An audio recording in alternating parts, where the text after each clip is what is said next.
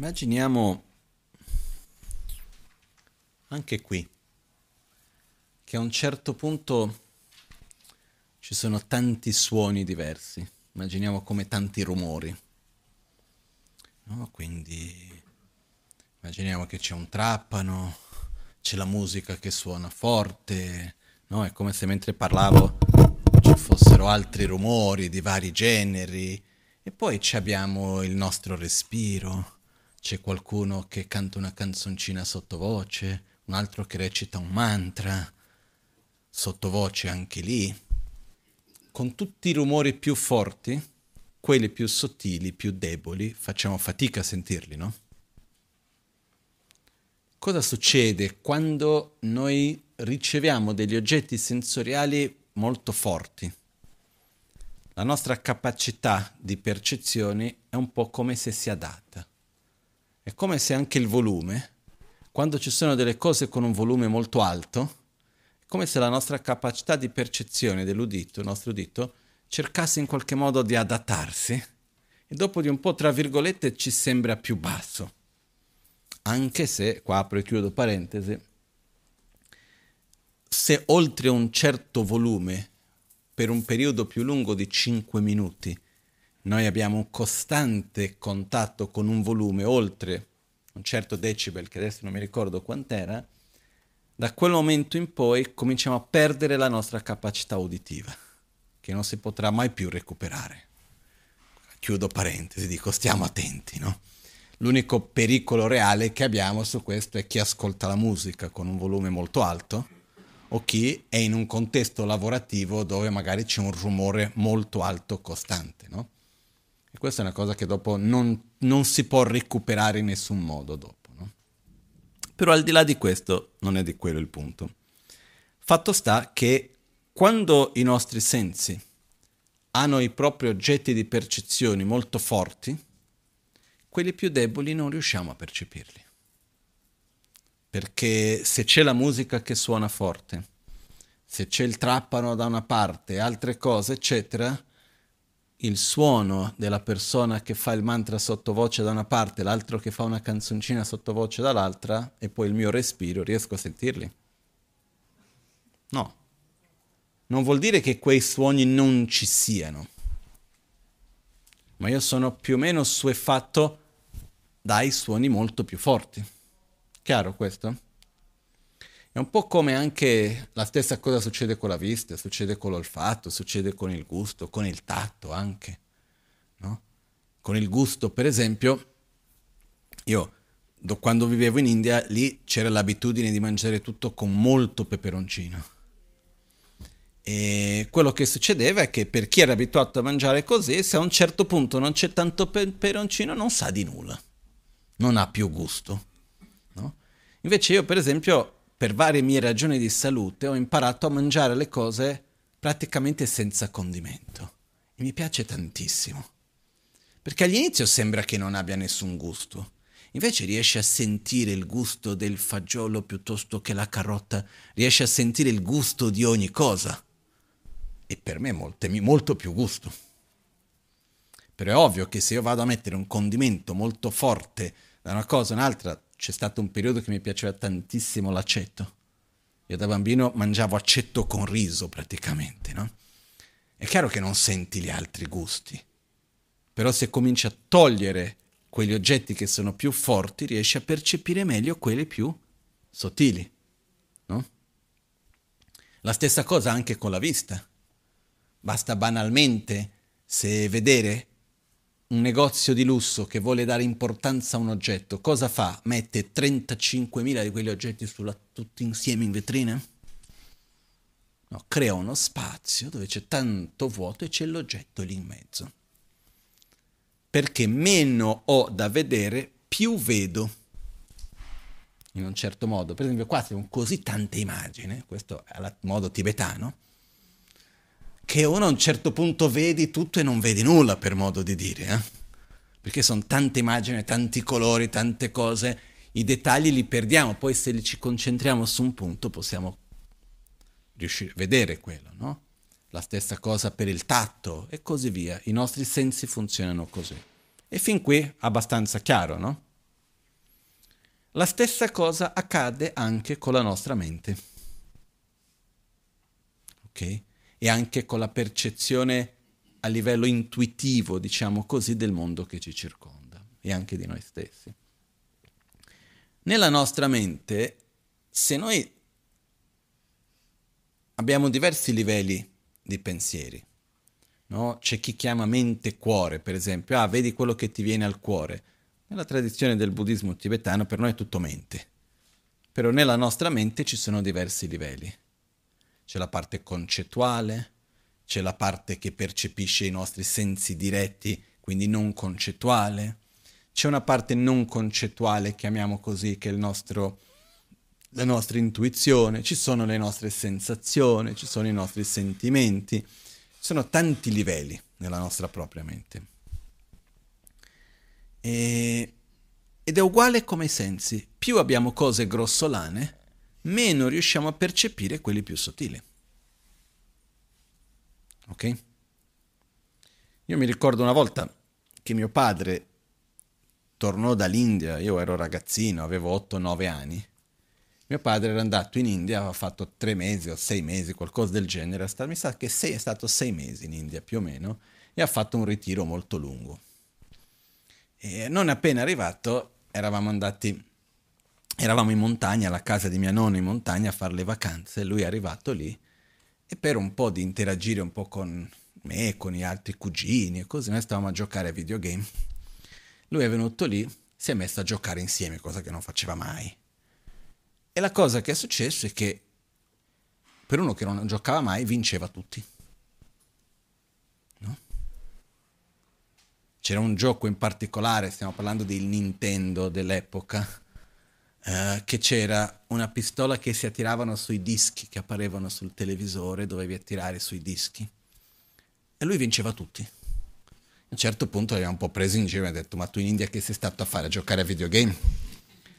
Perché tu che non hai mai giocato, sei sempre stato imbranato a giocare a videogiochi, adesso arrivi dopo di sei mesi in India e vince tutti. Com'è questa storia, no? È molto semplice. Più noi riusciamo a togliere dalla nostra mente le distrazioni, più riusciamo ad avere una mente che è concentrata, che non si perde nel rumore che c'è intorno, che riesce a fare quello che sta facendo, meglio riusciamo a, riusciamo a fare qualunque cosa. Qualunque cosa sia essa. Dal scrivere una lettera, giocare a videogioco, ascoltare qualcuno che ci parla, analizzare qualcosa per prendere una decisione, essere presenti dinanzi a qualcuno che ha bisogno di affetto e amore. Tutte queste cose richiedono presenza mentale. Qualunque cosa facciamo in realtà.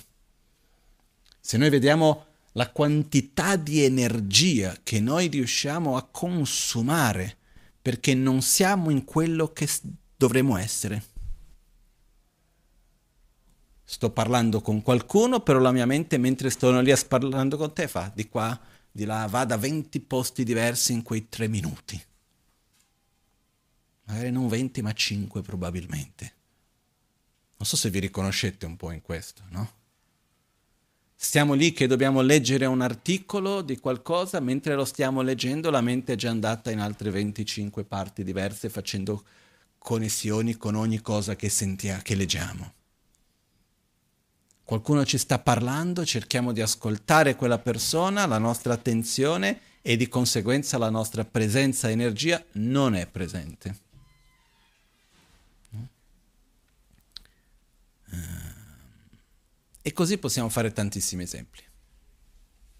Anche nel godere i piaceri mondani. Se a me piace tanto bere l'acqua, e io mentre bevo l'acqua sto bevendo l'acqua, mm.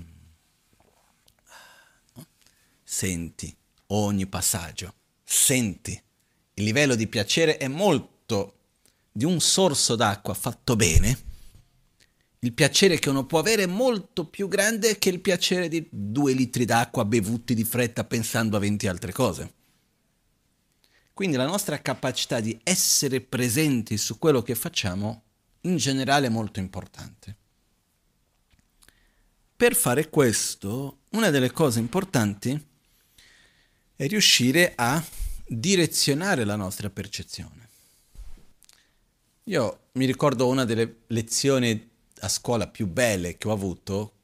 Un giorno a scuola c'è stata lezione di musica, che ogni tanto c'era, e l'insegnante ci fece la seguente domanda. Avrei avuto, non so, otto nove anni, qualcosa del genere, e ci chiesi se l'udito ha la capacità di discernere i suoni e di separarli, no? E sembrava non facile. Poi ci mise una musica classica e ci ha chiesto di cominciare ad ascoltare in un modo chiaro uno strumento separato dagli altri. Ed è una cosa, una, per me è stato un, una, un esercizio molto bello, di mettere una musica e cercare, senti il piano, il piano è un po' più facile, ma a un certo punto senti il suono di quel tamburo, senti il suono di quell'altro strumento, del violino piuttosto che, e poter focalizzare con l'udito su una cosa e togliere l'attenzione dalle altre. Questa è una cosa possibile, no? La mente può fare lo stesso. Quindi noi possiamo, anche quando nella nostra mente ci appaiono altri oggetti, possiamo direzionare la mente. Però quello che accade è che nella nostra mente ci sono diversi livelli di percezione. Ok? Fra questi ci sono c'è la nostra intuizione, ci sono i nostri traumi, le nostre paure, traumi, le emozioni che vengono e quali noi andiamo a reagire dinanzi alle cose. Ci sono tante cose sotto. E non solo questo, ogni pensiero, ogni percezione è formata di tantissimi, il termine giusto è fattori mentali, li chiamiamo micropensieri. Per esempio, vi siete mai accorti di essere davanti a una situazione e avere una motivazione, la ragione per la quale fate quello, trovare dell'incoerenza dentro di voi? Può succedere o no? Io ti voglio bene, voglio la tua felicità, però ho anche un forte attaccamento. Quindi da un lato ho amore, da un altro lato c'è attaccamento. Io voglio aiutare, però voglio anche essere colui che aiuta. Quindi c'è compassione, ma c'è anche il voler nutrire il mio ego dall'aiutare l'altro. E possono esserci tutti e due. E da questi sono tantissime altre varianti possibili che si mis- vanno insieme, no? C'è uno studio dove si parla un po' di questo, che a me piace tantissimo, che viene chiamato la mente primaria e i cinquantuno fattori mentali. I cinquantuno fa- la mente primaria sono i pensieri praticamente. I cinquantuno fattori mentali, negli insegnamenti di Buddha, ha descritto principalmente cinquantuno fattori mentali. Ci sono di più, ma lui ha evidenziato cinquantuno principali, che vengono divisi in, in certi gruppi. Uh, abbiamo i cinque fattori mentali onnipresenti, i cinque fattori mentali determinanti, i sei fattori mentali determinanti. Abbiamo i undici fattori mentali virtuosi, i sei fattori mentali radici negativi, i venti fattori mentali radici secondari, i quattro fattori mentali che cambiano. Adesso non so se ho ricordato tutti, però più o meno siamo lì. Fatto sta che i fattori mentali sono un po' come gli ingredienti di un piatto. Quando si va a cucinare ci sono i vari ingredienti che vanno a comporre un piatto da fare, no? Per dire, se io fa dal risotto alla pasta piuttosto che una verdura, ci sono i vari ingredienti. E una delle cose molto belle da poter imparare per noi è di riuscire a degustare un, una pietanza e saper discernere quali sono gli ingredienti.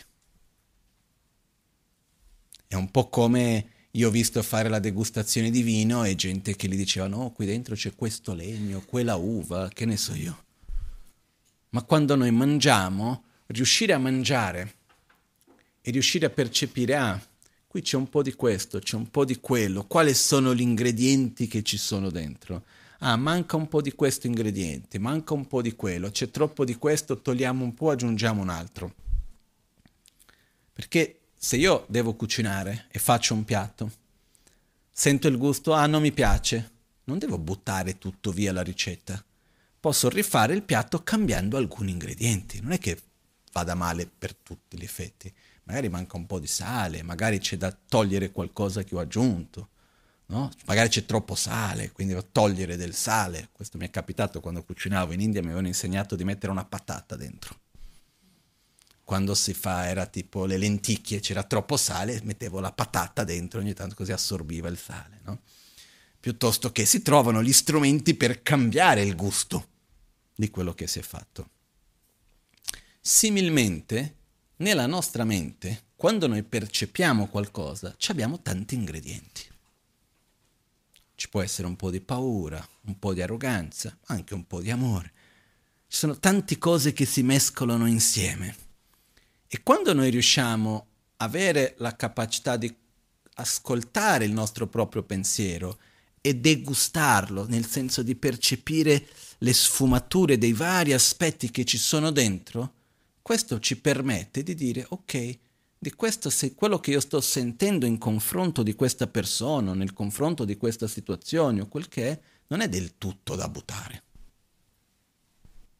Aggiungiamo un po' di sale, un po' di pepe magari ci vuole, o questo o quell'altro. Uno cerca di muovere un po' per comporre un po' meglio quel pensiero, quell'emozione, che è una cosa possibile. Ok? Però per fare questo dobbiamo prima di tutto imparare a degustare, a sentire i gusti, per capire cosa manca, cosa possiamo mettere di più, cosa possiamo mettere di meno. Ok? Io immagino che dopo aver mangiato una pietanza pienissima di peperoncino e mi do un altro piatto dopo, come faccio io a poter discernere gli ingredienti dell'altro piatto quando il mio palato è praticamente bruciato? No? La stessa cosa con tutti i nostri sensi. Di solito gli oggetti di percezione che la nostra mente ha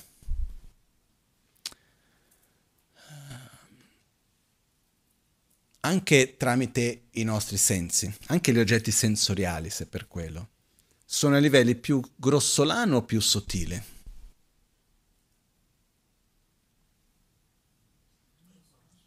Più grossolano.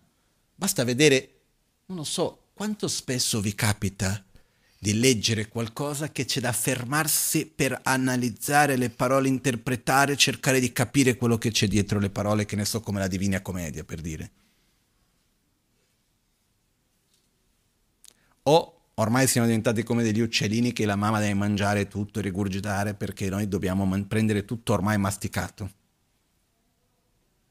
Quando noi leggiamo qualcosa, per esempio, abbiamo la capacità di vedere quello che c'è dietro le parole, di fermarci, leggere a un livello più sottile. Io vedo che la mia sensazione è che tanto l'abbiamo perso, perché siamo bombardati da una quantità enorme di informazione tutto il tempo. E informazione a un livello molto superficiale. I nostri sensi, c'è sempre un rumore, c'è sempre una cosa, da una all'altra, eccetera, eccetera. Difficilmente ci permettiamo stare in silenzio per riuscire a sentire ciò che c'è di più sottile. La stessa cosa con i gusti, piuttosto che con tutti i nostri sensi, e di conseguenza anche la nostra mente. No? Non lo so quanto spesso vi capita di semplicemente stare e non pensare a nulla di particolare. Poi la mente un po' va, però si rilassa dai vari oggetti di percezione.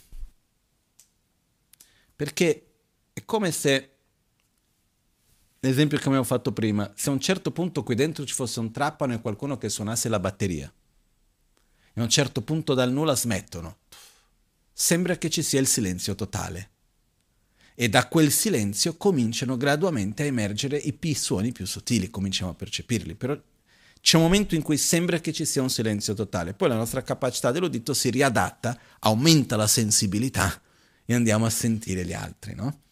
Ed è incredibile, perché se noi in realtà, riguardo all'udito, questo può succedere con chiunque, noi a un certo punto diminuiamo sempre di più i suoni che arrivano a noi, andiamo in un luogo dove c'è un silenzio assoluto, per modo di dire, il nostro livello di sensibilità aumenta sempre di più.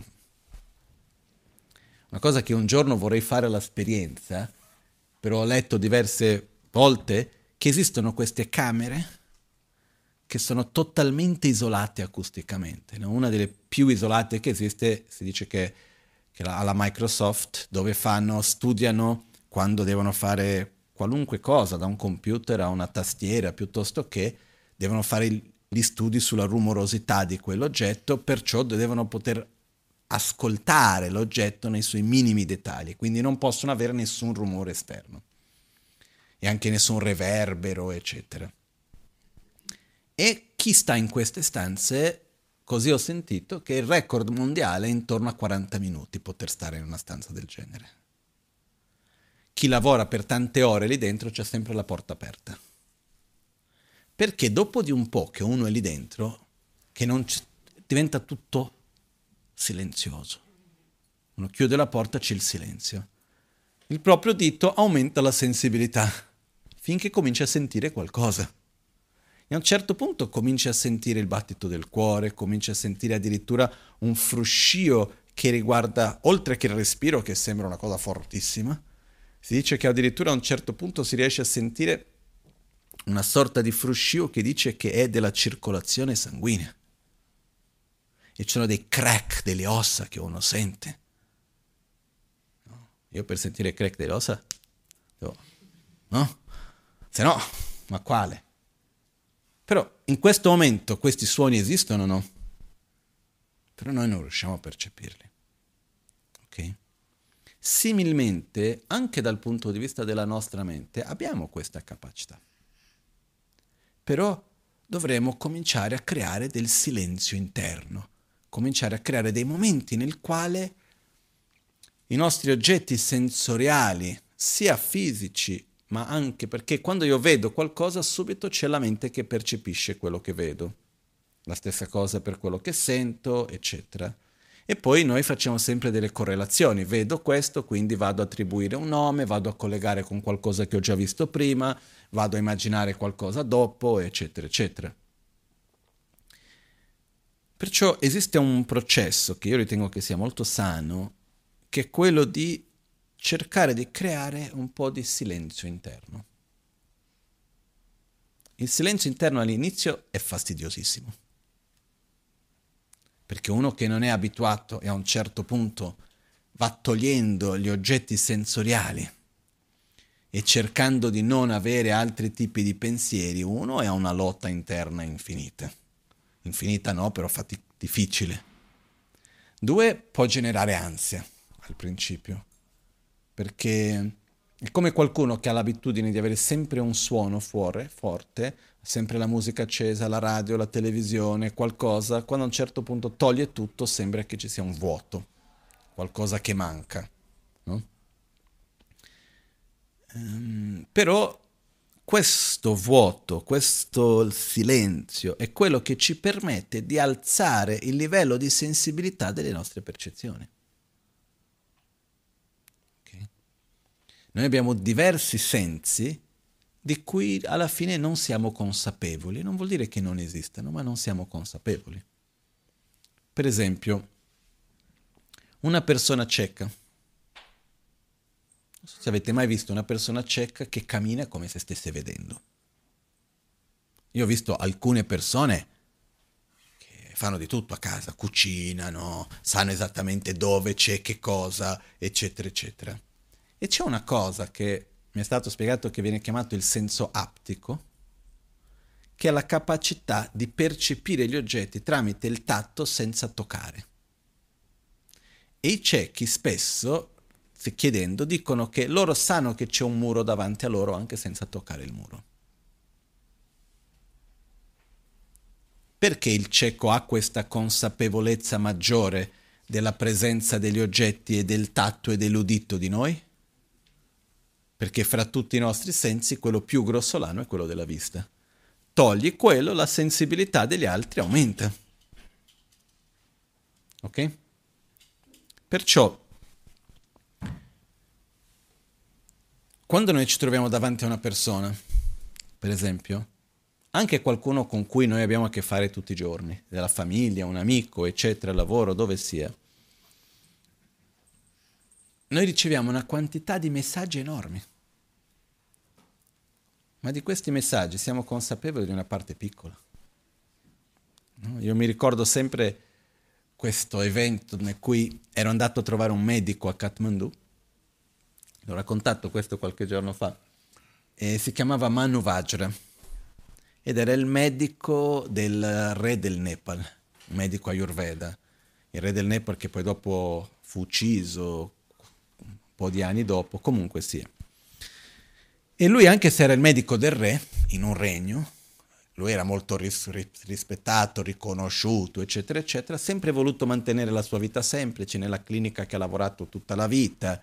Ed era un posto strano perché era una sorta di corridoio lungo dove la gente si sedeva su una panchina di legno per aspettare, e nella parte finale c'era una stanzetta collegata al corridoio dove c'era solo un tessuto che una, che una tenda che lui chiudeva, e si sentiva tutto di quelli che parlavano. La privacy è un concetto inesistente.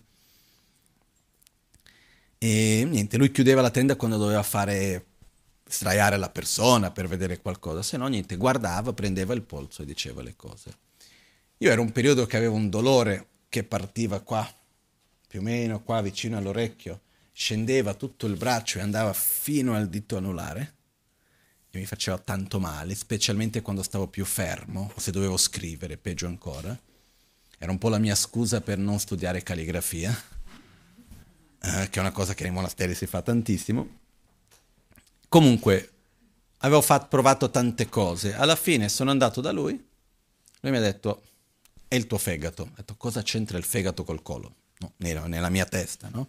Lui, no, perché il fegato purifica il sangue, non sta purificando bene la tua sangue, quindi non riesce a circolare bene. Mi ha dato delle medicine ayurvediche, facevano abbastanza schifo, sem- e preso quelle per un venti giorni, passato mai più tornato quel problema, no? E, però la cosa bella è che mentre ero lì da lui c'erano altre persone che avevano accompagnato, che erano lì insieme. Ho visto questa scena che lui va dalla persona che era insieme e dice, e te perché sei venuto? No, no, io sono solo per accompagnare. Ma tu non hai questo, quello, quello e quell'altro sintomo? E dice, ma come? Questo qua è chiaroveggente. No, non è chiaroveggente, ha una capacità di sensibilità nel vedere l'altro pazzesca.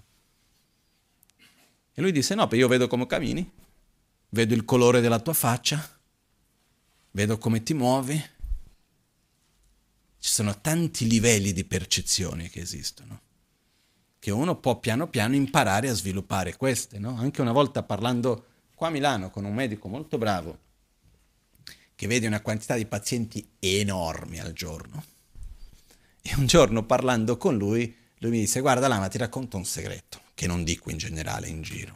Ho detto, io è da così tanti anni che faccio questo e vedo i pazienti per un tempo così breve che in realtà è come se io stessi in una sorta di trance. E quando vedo il paziente, io più o meno so che cos'ha, anche se non parla. E riesco già a capire cosa devo fare, com'è, o quella cosa, non so spiegarti cosa sia, com'è, ecco, non dico in giro se no mi direbbero che sono un pazzo, però ho quella percezione lì. Okay? Questo è un livello di sensibilità che si può sviluppare, tutti noi possiamo sviluppare. Quando siamo davanti a un'altra persona, la quantità di informazioni che ci arriva è enorme.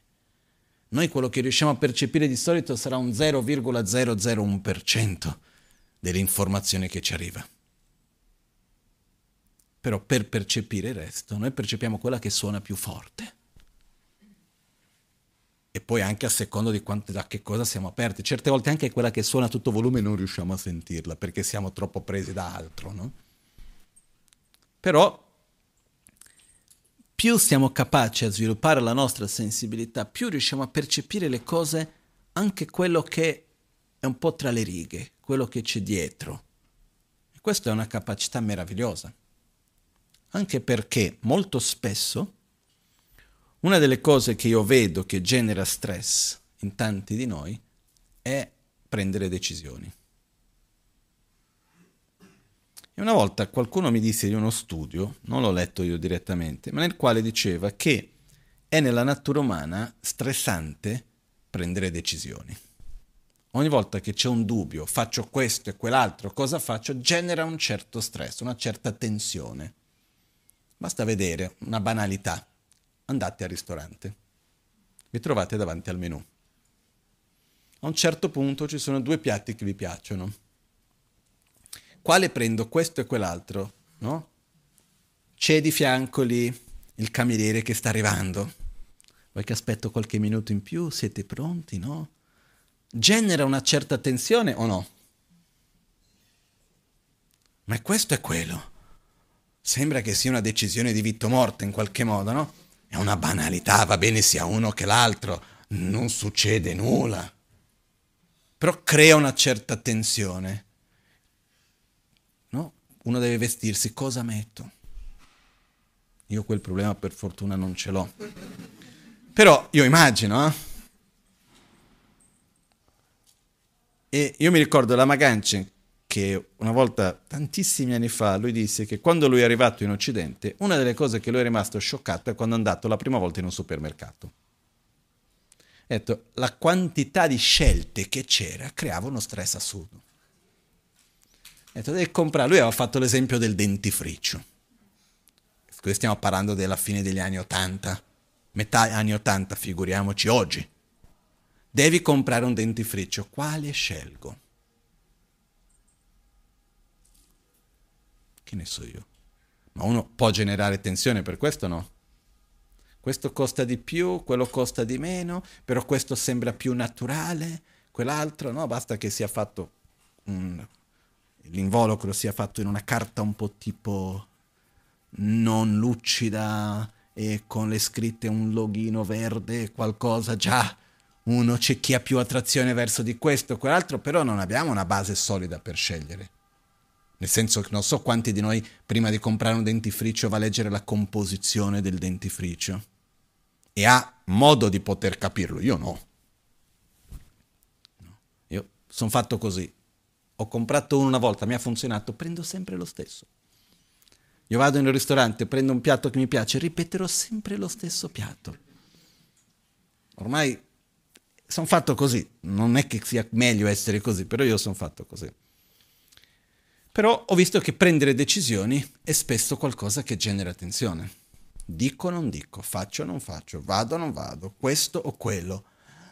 E tutto questo va, è una tensione che si va accumulando durante la giornata. È stanca, consuma energia.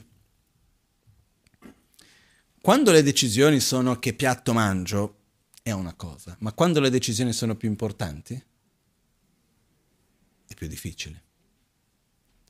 E quali sono gli strumenti che noi abbiamo per prendere delle decisioni buone?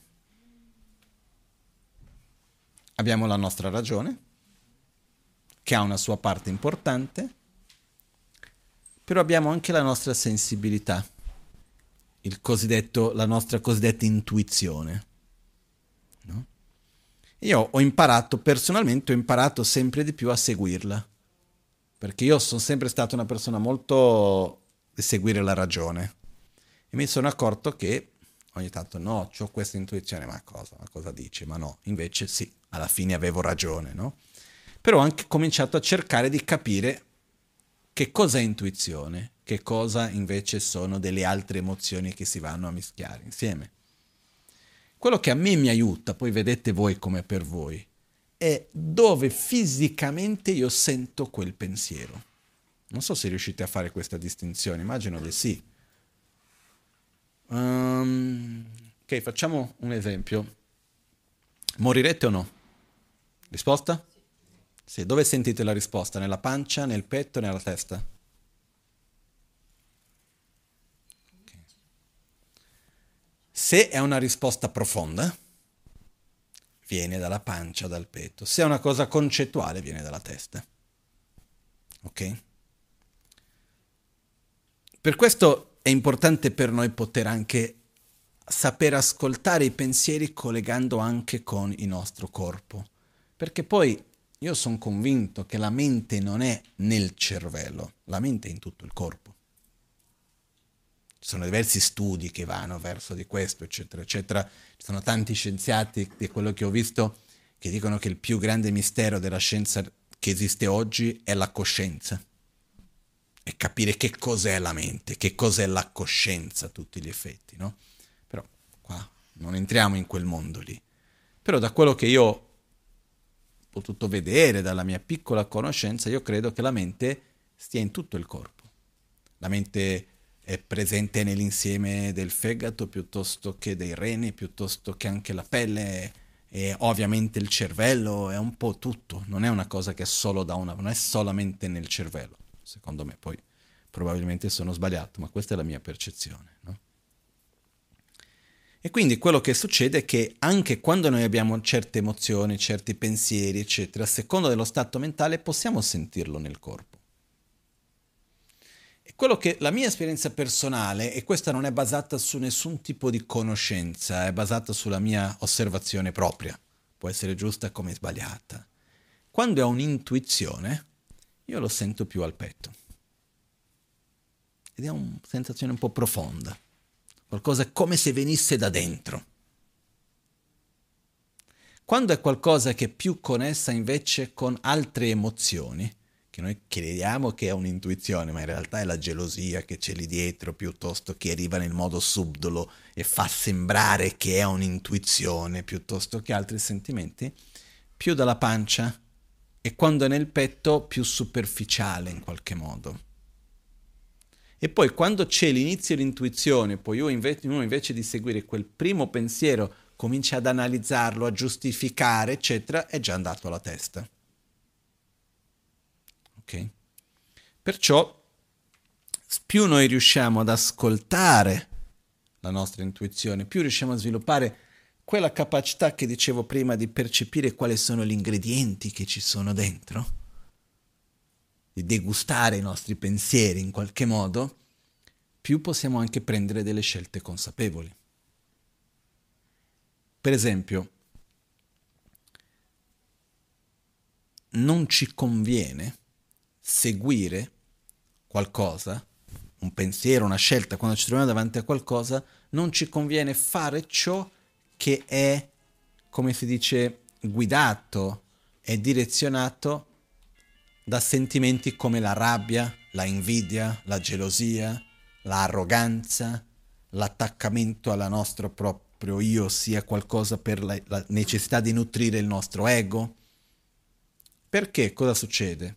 Se io faccio qualcosa per il quanto possa sembrare banale, ma l'emozione che c'è dietro, la base di quello, uno degli ingredienti importanti di quel sentimento, di quel pensiero in quel momento, è per esempio l'arroganza, il sentirsi superiore all'altro, quando io faccio quell'azione io vado a rinforzare quell'abitudine, vado a rinforzare l'arroganza.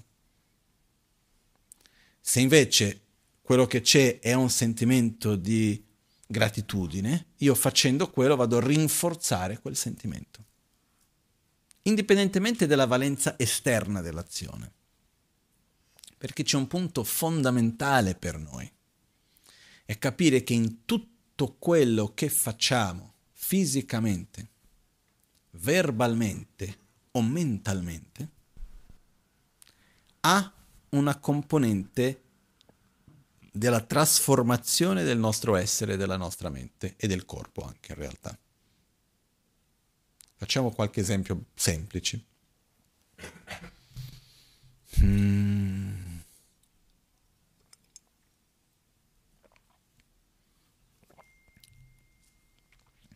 Siamo in un gruppo di persone, fra amici, al lavoro, fra amici, in famiglia, dove sia. Osservo qualcosa, lo commento o non lo commento? Una banalità può essere, eh? Stiamo parlando di una cosa che non ha ness- nulla, nessuna grande importanza per nessuno che è presente lì. Perché lo voglio commentare? Ci sono, alla base noi siamo fatti di due sentimenti fondamentali, attrazione e avversione. C'è qualcuno che ho visto che ha fatto qualcosa, quella persona mi sta simpatica, quindi in qualche modo commentando quello io cerco di esporre quella persona a una bella luce per dire guarda che bravo che è, che carino questo, quell'altro. Però se io ho un sentimento per esempio di attaccamento e io parlo tramite quello, io vado a rinforzare quel sentimento di attaccamento. Se per esempio c'è qualcosa che mi, qualcuno che mi sta antipatico e fa delle cose che non mi piacciono, io vado a commentare quello, il sentimento che c'è alla base, che è la avversione, vada ad aumentare. No? E qualche giorno fa io ho osservato una cosa che ho commentato più volte, che mi ha toccato, di due persone, che magari settimana scorsa l'ho commentato, non mi ricordo bene, due persone, tutte e due persone molto preparate, due, sono due monaci in questo caso, che molto preparati su tanti livelli, eccetera. Uh, a un certo punto io vedo, tempi fa, che quando si trovavano nello stesso contesto è come se fra di loro ci fosse un certo disagio. Non fluiva bene, c'era qualcosa che non andava, eh, non sapevo dire che cos'era, no? E poi successivamente, con il tempo, a un certo punto ho visto che quello non c'era più. Di recentemente ho visto che invece fluiva bene, non c'era, come ottimi amici, quella tensione non dichiarata in qualche modo non c'era più. Però in anni, paio d'anni che ho visto queste tensioni ogni tanto, è la mia percezione dall'esterno, eh? Non ho mai e mai e mai sentito da loro una mezza parola negativa nel riguardo uno dell'altro. Perché anche se mi stai antipatico, cosa facciamo noi? Mi stai antipatico, cosa faccio? Cerco di giustificare quell'antipatia, cerco di spiegare perché mi stai antipatico. Non è perché io sento antipatia nei tuoi confronti, è perché tu sei antipatico. E quindi cosa succede? Io devo giustificare quello, e più io vado a parlare tramite di quello e criticare e dire di qua di là, più quel sentimento lo vado a materializzare, lo vado a rinforzare. E poi ho detto a un altro che mi sta antipatico, come può essere che adesso mi stai simpatico? E la mia faccia come rimane, no? Quindi io ho questa mia teoria: nel dubbio meglio star zitti. In generale, meno parliamo un po' meglio è. Però quanto spesso avete sentito la voglia di dire qualcosa che non serviva a nulla? Senza una ragione specifica, devo dire questo perché tu devi capire quello, no? Molto spesso noi parliamo per manifestare i nostri sentimenti, o no? Questa è una cosa che io ho visto in Italia, perché in Brasile ero troppo piccolo quando vivevo in Brasile per vedere questo. In India, il, anche se vivevo in un enorme monastero, ero con chi io mi relazionavo, erano i miei maestri, persone estremamente equilibrate. Quindi questo concetto mi devo sfogare l'ho conosciuto qui, no? Ed è stato solamente qui che ho visto un fenomeno che prima non sapevo che esistesse, che è la necessità di dire qualcosa perché uno ha bisogno di dire, non perché vuole che l'altro capisca qualcosa. Mi sono trovato davanti a gente che stava parlando, per esempio un argomento si è concluso, ma io devo dire la mia. Ma si è già concluso, ma comunque la mia la devo dire. Ok, siamo in una realtà, no? Siamo in libertà. Ma il punto principale che voglio arrivare è che ogni qualvolta che noi diciamo qualcosa, per esempio, dietro quelle parole de- esistono delle emozioni. Attrazione, avversione, indifferenza, paura, amore, gentilezza. Possono essere tanti sentimenti diversi che ci sono. E quando noi materializziamo un pensiero tramite la parola o tramite l'azione fisica, le decisioni che prendiamo, eccetera, quell'emozione diventa molto più forte dentro di noi. Andiamo gradualmente a non solamente irrigidire, ma in qualche modo rinforzare sempre di più quel condizionamento, quell'abitudine mentale, emozionale.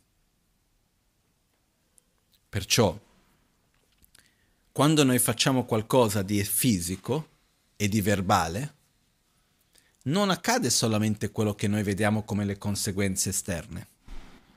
Noi stiamo trasformando la nostra mente, noi, stiamo, noi viviamo in un allenamento costante, dove non esiste la possibilità del non allenarsi. perché tutto quello che facciamo, tutto quello che diciamo e ogni pensiero che abbiamo va a modellare la nostra mente, il nostro essere in un modo piuttosto che un altro. Sarebbe, se no il contrario, sarebbe come dire, no, devo fare una dieta, però adesso faccio pausa dieta, mangio tutto quello che voglio, poi riprendo la dieta. Quando mangio le cose che non dovrei, sto facendo la dieta al contrario. In altre parole, io sto nel stesso processo. Non è che quel processo si è fermato, ho fatto una pausa nella dieta, poi dopo la riprendo. Non esiste. No?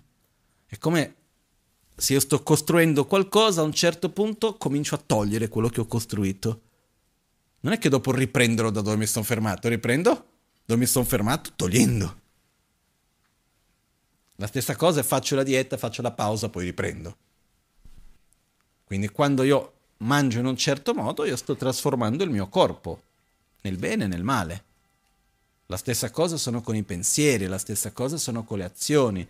Noi stiamo costantemente trasformando il nostro essere. Chiaro questo? No? Perciò, per me personalmente è un punto fondamentale essere consapevoli che non esiste nulla che noi possiamo fare che sia in vano. Anche le cose più banali. No? Ieri riflettevo che spesso abbiamo l'attitudine, l'abitudine di guardare il passato e vedere ah, do, da dove vengono i nostri traumi, cosa mi è successo all'infanzia, eccetera, eccetera. Ma la mia domanda è: quali sono i nuovi traumi che stai creando adesso?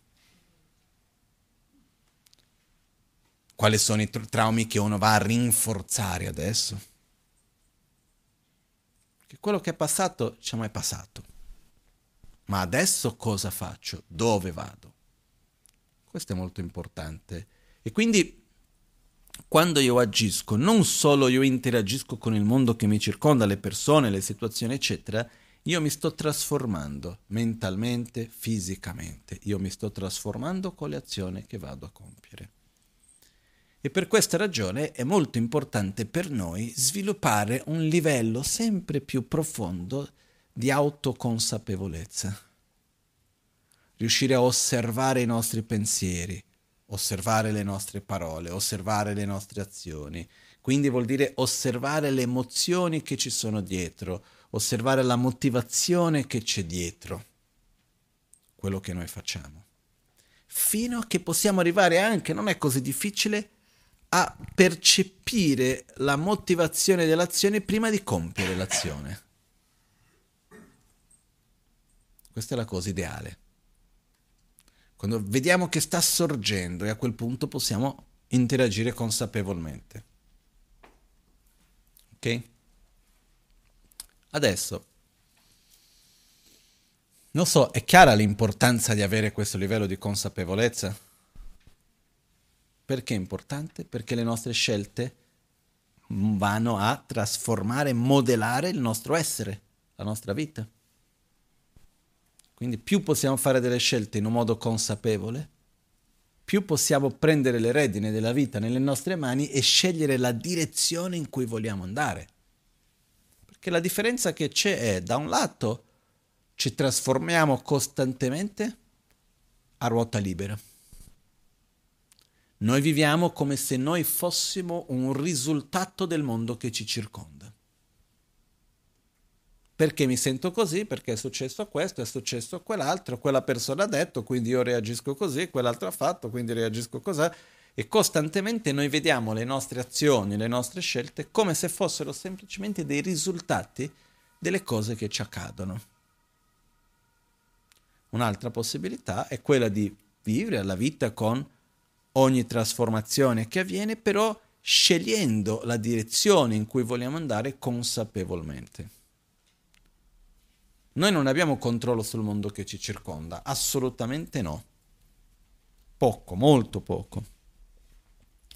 Però abbiamo controllo, è possibile aver controllo sul modo in cui io interagisco. Sui pensieri, sulle parole, sulle nostre scelte, quello sì. No? Questo mi riporta al manuale di Epitteto. Epitteto, in italiano si dice Epitteto. Epitteto? Comunque, io non ho mai sentito, nessuno mi ha mai parlato di Epitteto, ho letto il suo manuale, quindi non saprei in italiano quel modo giusto di pronunciare. Fatto sta che questo filosofo greco, bravissimo, in questo manuale, vi consiglio di leggerlo, almeno la prima parte, parte dicendo: i fenomeni sono di due tipi, adesso li ripeto con le mie parole, eh? Però lui parte all'inizio del manuale dicendo: i fenomeni sono di due tipi, quelli che dipendono da noi e quelli che non dipendono da noi. Quali sono le cose che dipendono da noi? Lui non usa fenomeni, usa le cose. Quali sono le cose che dipendono da noi? I nostri pensieri, la nostra moralità, le nostre scelte, le nostre azioni. Praticamente questo. Le nostre emozioni. Quali sono i fenomeni che non dipendono da noi? Cosa gli altri pensano, cosa gli altri fanno, che cosa ci succede intorno. E lui aggiunge anche il corpo. Dice: noi non abbiamo controllo su quello che succede anche nel corpo. Come io vivo l'esperienza del corpo dipende da me, quello che succede nel corpo no. Epitteto a sua volta era schiavo, era stato torturato diverse volte e lui riusciva a dire: tu puoi fare quello che vuoi nel mio corpo ma non nella mia mente, no? E... comunque, sono le varie storie che alla fine un momento a ritiro gli rompono il braccio cercando di farli sentire soffrire e lui ha detto: no, la mia mente dipende da me, non da te. Hai potere sul mio corpo ma non sulla mia mente, no? Stiamo parlando di stadi già un po' estremi. Però questa divisione di che cosa dipende da me e che cosa non dipende da me porta alla seconda parte del libro, subito dopo, che dice: la sofferenza nasce dal cercare di aver controllo di ciò che non dipende da noi. E la felicità sta nel prendere cura, aver controllo di ciò che dipende da noi. È un modo semplicissimo di descrivere le cose, è molto efficace. Perché quando ci troviamo davanti a una situazione che non ci piace, domanda: dipende da me, non dipende da me? Dipende da me, quindi faccio qualcosa. Non dipende da me? Niente. Non metto la mia energia su quello. Non vuol dire che dobbiamo divent- sviluppare una sorta di indifferenza dinanzi al mondo. Ma dinanzi a una situazione la domanda è: io cosa posso fare? Faccio quello che posso fare. Perciò, cosa dipende da me per la mia vita? I miei pensieri, le mie scelte, le mie azioni. Principalmente quello. Poi c'è chi dirà: no, neanche le emozioni non dipendono da te perché c'è la parte del corpo, c'è l'influenza degli altri che ci circondano. È vero anche, una parte c'è anche questo. Però noi abbiamo una capacità interna di poter dire questo sì, quello no, faccio, non faccio, vado, non vado, eccetera. Seguo questo sentimento piuttosto che quell'altro.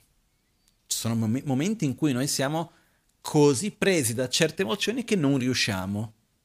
Però a principio abbiamo questa capacità. No? Io ho avuto una volta nella mia vita un'esperienza che mi ha colpito fortemente. È successo circa sei sette anni fa, qualcosa del genere, magari un po' di più, più o meno lì. Io sin da piccolo ho avuto la fortuna di avere una certa coerenza fra quello che penso e quello che sento. E a un certo punto mi sono trovato che c'erano certe situazioni in cui questa coerenza non c'era. E io non riuscivo a trattenermi, anche se la testa diceva non lo devi fare. E mi vedevo facendo. È stato un shock per me. No? O lo devi fare e non lo fai. Per fortuna è durato pochi mesi. Poi mi sono riuscito a tornare alla mia normalità. Però ho visto che cosa vuol dire quando certe emozioni sono così forti che parlano molto più forte della ragione. E uno non riesce in quel momento a non fare qualcosa. Perché? Perché le emozioni sono troppo forti. Quindi noi alla base sì abbiamo la capacità di scegliere. Però se noi abbiamo perso la nostra autonomia perché certe emozioni sono troppo forti, dobbiamo prima affrontare quell'aspetto lì. Ok? Tutto questo per arrivare nell'importanza che esiste per noi di avere controllo della nostra mente. L'importanza che esiste per noi di poter percepire le cose in un modo più sottile, poter sviluppare di più la nostra sensibilità. Ok? Siamo d'accordo? Se io vi dessi uno strumento dicendo guarda fai questo e riesci, uno direbbe sì. No? Se io vi dicessi guarda vi, ve lo vendo, qua c'è il prezzo. Mi paghi questo, c'è cosa, anche se ci fosse un prodotto, con questo prodotto avrai la mente concentrata, aumenterà il tuo livello di sensibilità. Perché no? no? E io dico purtroppo, perché secondo me purtroppo, si sta cercando anche da un punto di vista esterno di sviluppare degli strumenti esterni per aumentare certi tipi di concentrazione, eccetera. No? C'è una sorta di elmetto che è stato sviluppato che va a emanare certi tipi di onde elettromagnetiche che vanno a inibire certe funzioni del cervello e aumentare altre, aumentando la concentrazione, eccetera. E chi sta sviluppando questo è principalmente nell'ambito militare. No? E ho letto di questa giornalista che si trovava in, uh, facendo un'intervista, un, no, un articolo riguardo proprio questo tipo di allenamento militare, va in questo posto negli Stati Uniti dove facevano questo tipo di allenamento e praticamente c'era una realtà virtuale con un'arma in mano e dovevi sparare sui vari terroristi piuttosto che eccetera. Prima lei va lì, prova a fare quello, gli fanno fare la prova, duravano, lo so, due minuti, tre minuti, cinque minuti, quel che era. Lei non aveva esperienza, non so, avrà fatto venti punti su cento, non lo so, quel che era, no? E nel frattempo avrà preso chissà quanti colpi. A un certo punto dicono, adesso lo rifarai. Rimettono questo elmetto, lo accendono e lei lo rifà. Detto, la prima volta aveva un livello di ansia fortissima in tutto quello che succedeva, non faceva fatica. Quando hanno messo l'elmetto è come se tutto andasse un po' a rallentatore. Vedeva ogni cosa con molta chiarezza e ha fatto praticamente cento punti su cento. Finito quello, lei si è detto, wow, che esperienza incredibile. Solo che subito dopo c'era la necessità di rimettere quell'elmetto.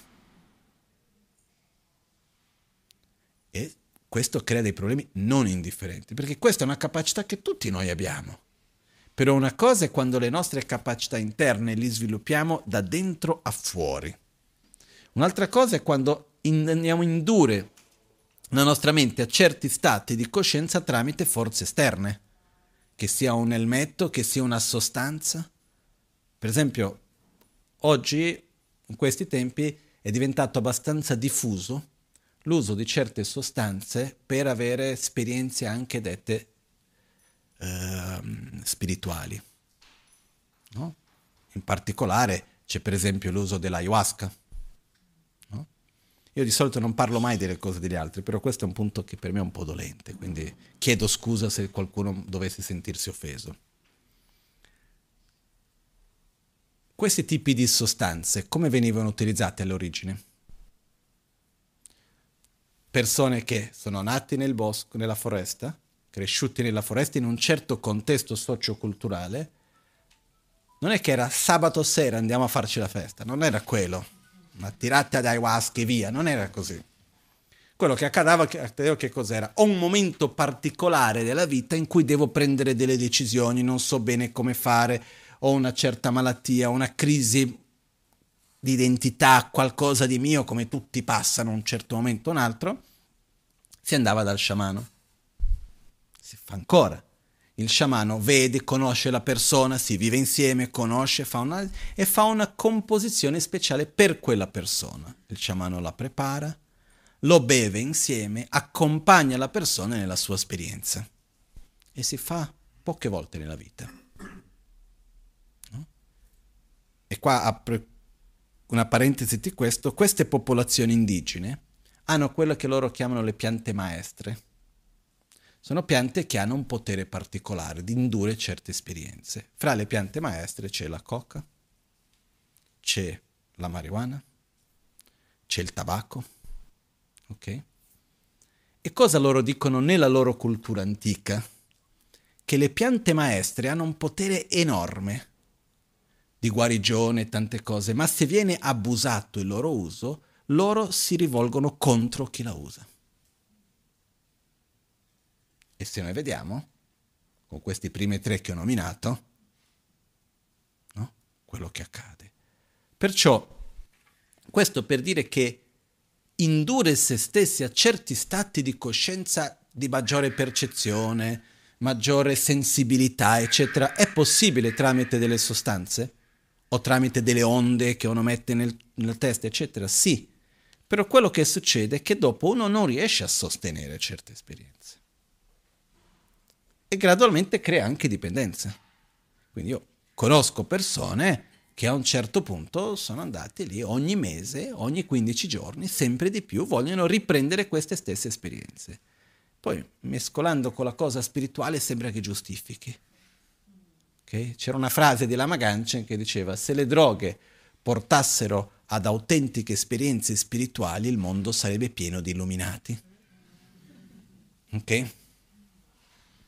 Quindi io personalmente dico, se uno ha l'intenzione di un percorso sincero, concreto, di crescita interiore, questi non sono strumenti validi, secondo me.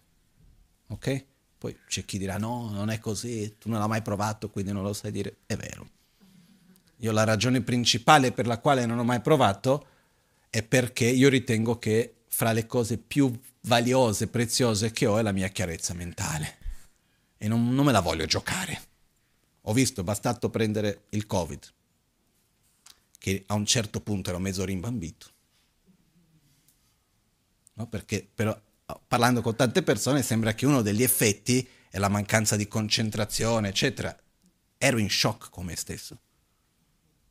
Una delle cose più banali, che era, è durato poco questi momenti. C'è momenti che io sono abituato ogni tanto semplicemente a stare un po' così, ero lì, guardavo la finestra e potevo rimanere così senza tanti pensieri, un po' di più del solito, no? E un giorno devo mandare una mail, apro il computer, vado nel programma per l'email, scrivo l'indirizzo, vado a prendere l'allegato. Banalità. Apro il Finder, vado per prendere l'allegato, mi sono dimenticato quello che dovevo fare.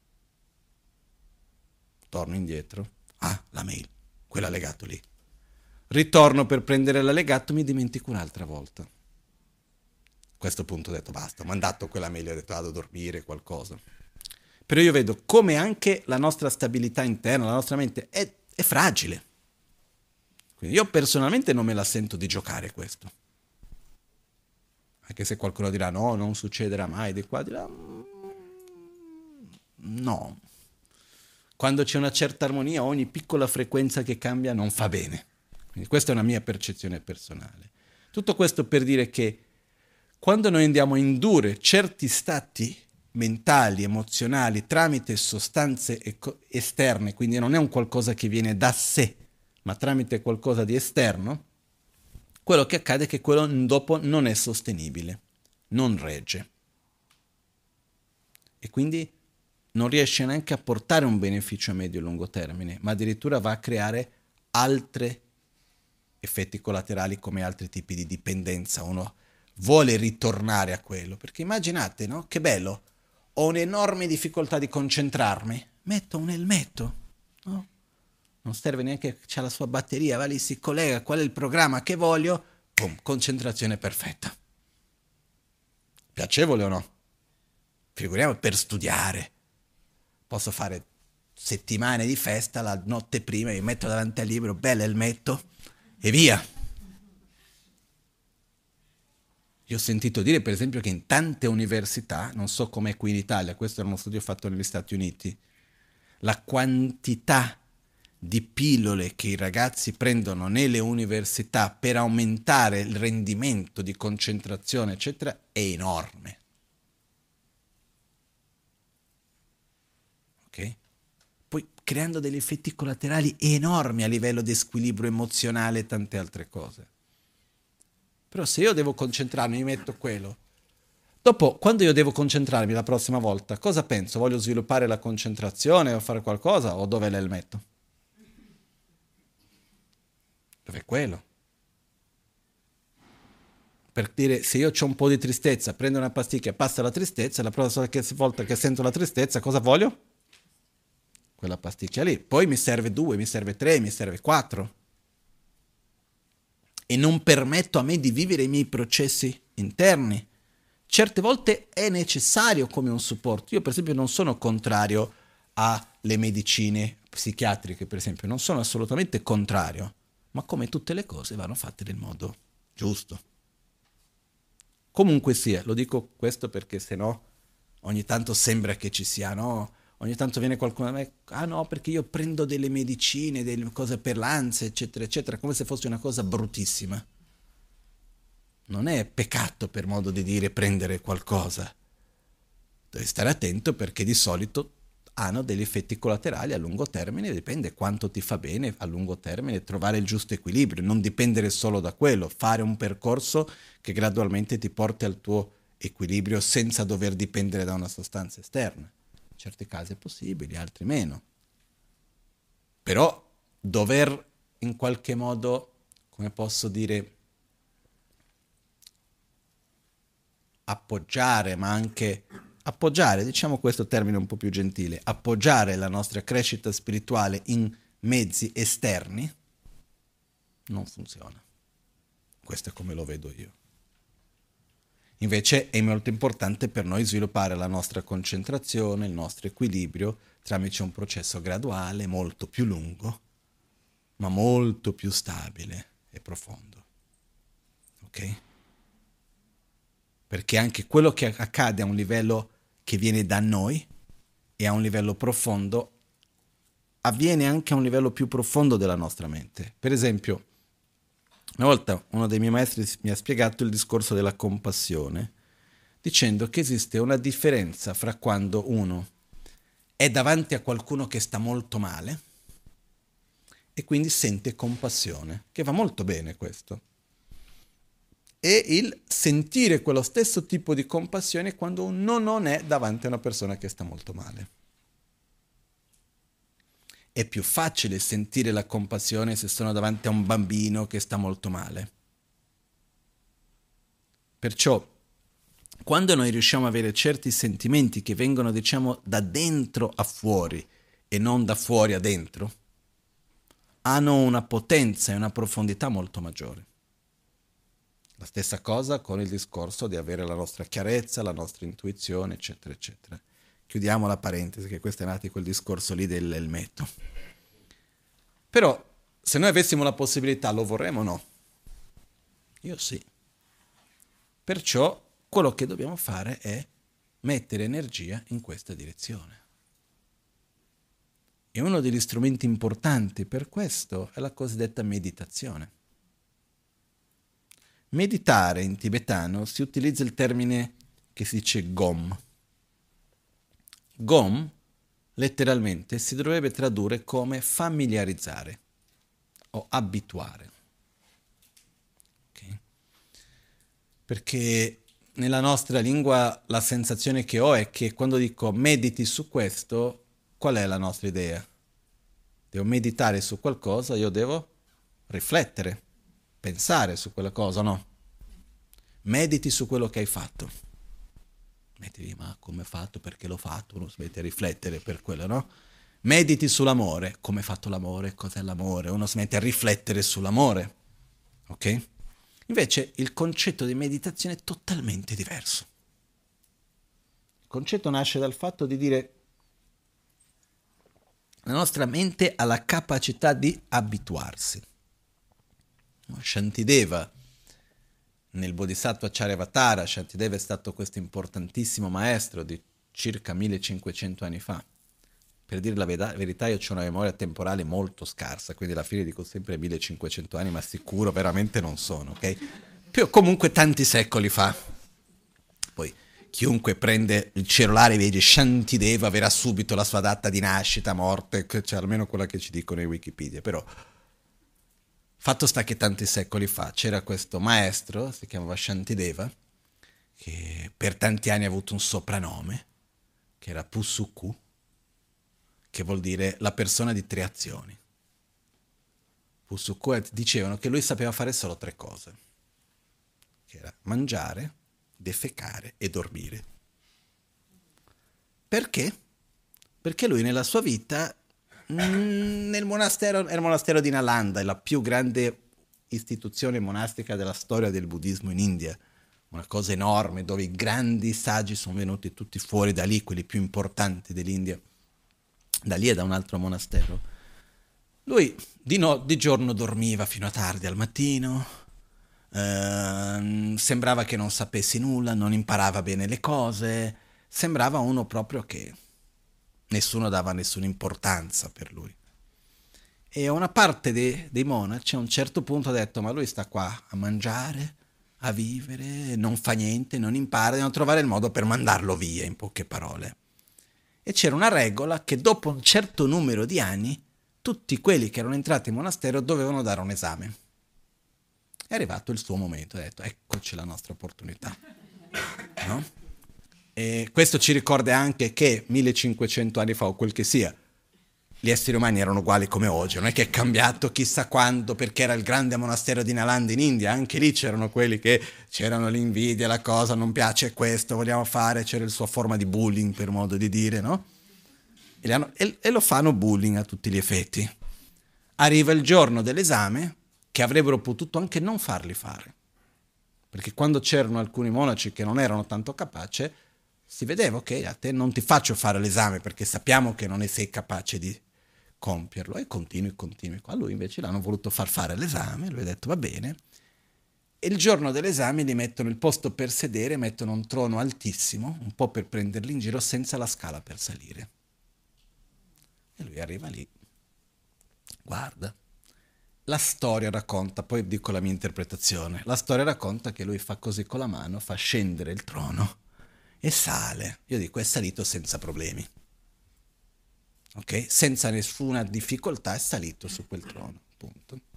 E lui chiede, volete che io reciti a voi un testo già scritto da qualcuno, che era il classico che si faceva, o volete che io vi reciti un testo della mia propria autoria? A questo punto dicono, ah, vediamo cosa hai da dire.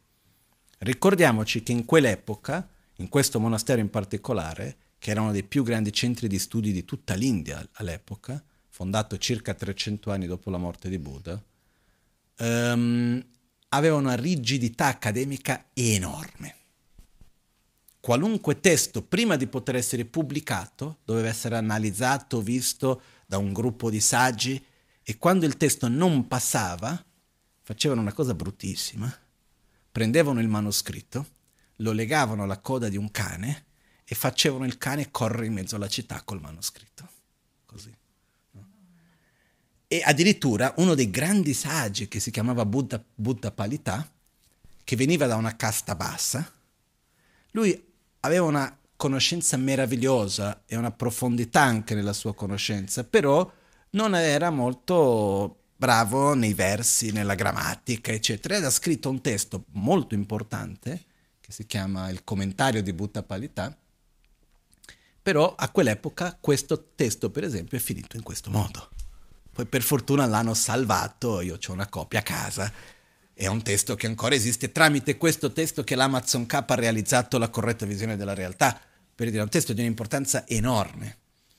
Poi Buddha Palita a sua volta, la storia dice che lui muore, il suo testo finisce lì da qualche parte, un po' così, rinasce, in un'altra vita rinasce come Chandrakirti, che è questo grande saggio di una famiglia nobile, bravissimo nella, poe- nella poesia, nei modi di scrivere che in sanscrito davano un'importanza enorme, tutto in versi, e lui riscrive lo stesso libro usando altri temi e diventa il capolavoro, ancora oggi studiato, riconosciuto da tutti, eccetera, no? Questo anche ci racconta che quello che noi realizziamo profondamente dentro di noi lo portiamo con noi anche dopo, no? Comunque sia, tutto questo per dire che Shantideva a un certo punto arriva lì, comincia a recitare il testo che era il Bodhisattva Charya Avatara, che viene chiamato la guida allo stile di vita di un Bodhisattva, che sarà il testo originario buddista più tradotto nel mondo oggi, più conosciuto, una delle opere più letterarie, più importanti in assoluto nella storia del buddismo. E lui comincia a recitare questo, rimangono tutti scioccati. Poi arriva all'ottavo capitolo, la storia racconta che lui comincia a fluttuare. E poi quando arriva il nono capitolo comincia a fluttuare ancora di più. E solo quelli che riuscivano a fluttuare come lui riuscivano a sentire quello che lui diceva. Il mio comprensione e interpretazione è che lo, fino all'ottavo capitolo, fino alla fine del settimo capitolo, è abbastanza facile da capire. L'ottavo capitolo, che è sulla concentrazione, comincia a diventare abbastanza difficile. Il nono capitolo è difficilissimo. Quindi solo chi era capace come lui fluttuava insieme, no? E quando lui finisce chiedono ci puoi insegnarlo? Dice no, io vado via dal monastero, ciao. Se ne va. E chiedono il testo, no, c'è il manoscritto in camera mia messo lì da parte, no? Quindi questa è una storia che uno ci racconta, mai giudicare l'altro. Non sappiamo che abbiamo davanti, no? La storia racconta che Shantideva di giorno dormiva perché di notte aveva le visioni del Buddha della saggezza Manjushri che gli dava gli insegnamenti. Per questo lui scambiava un po' il giorno con la notte, no? Tutto questo per arrivare che in questo importante testo c'è una parte, un, due versetti che dicono Komna lawar migyurpe ngote kaya yomain. Komna lawar migyurpe ngote kaya yomain. Non c'è nulla che non sia facile una volta abituati. Okay? Questa è una delle parti, questo enorme testo. Perciò non c'è nulla che non sia facile una volta abituati. La nostra mente è fatta di abitudini. Meditare vuol dire abituare. Quindi quando noi parliamo dobbiamo meditare, vuol dire che vogliamo familiarizzare, abituare la nostra mente con una cosa. Ok? Um, per esempio una persona che impara a suonare uno strumento musicale o a parlare una nuova lingua. Quando prende quella stessa cosa e la ripete innumerevoli volte senza distrazioni, più volte lo fa, più facile diventa. La stessa cosa è per qualunque aspetto della nostra mente. Perciò, per meditare, quindi per familiarizzare la nostra mente con qualcosa, dobbiamo indurre la nostra mente, indurre noi stessi a certi stati di coscienza con i quali vogliamo familiarizzarci. Se io uso una forma esterna, un mezzo esterno per indurmi a quello stato di coscienza, non riesco a familiarizzarmi, ma se io uso un mezzo interno tramite il quale riesco a indurre in un certo stato di coscienza, riesco a familiarizzarmi con quello stato di coscienza. Ok? Perciò, il primo cosa è, prima di poter indurmi a un certo stato di coscienza, io devo essere capace di direzionare la mente dove io voglio. Perché se io non sono capace di direzionare la mente dove io voglio, posso cercare di meditare su qualunque cosa sia, probabilmente mediterò alla fine sulle distrazioni mentali. Mi familiarizzerò con quelle, perché uno può sedersi nella postura corretta della meditazione.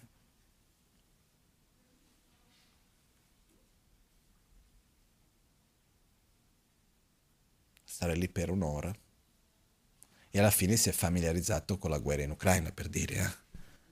Eh? Più che con la guerra, con le notizie che uno questi giorni riesce, è abbastanza bombardato, e quindi continua a pensare su quello, no? C'era un'epoca, un po' di anni fa facevo l'esempio che uno alla fine sta lì a meditare e alla fine si familiarizza col Grande Fratello, no? Piuttosto che chissà quale cosa, ogni, ogni epoca c'ha un po' i suoi oggetti di distrazione più presenti. Senza togliere nulla alle informazioni sulla guerra, piuttosto che non, non è quello di cui voglio riferirmi. Ma quello che voglio dire è che quando uno si siede per meditare, uno si familiarizza con quello in cui pensa.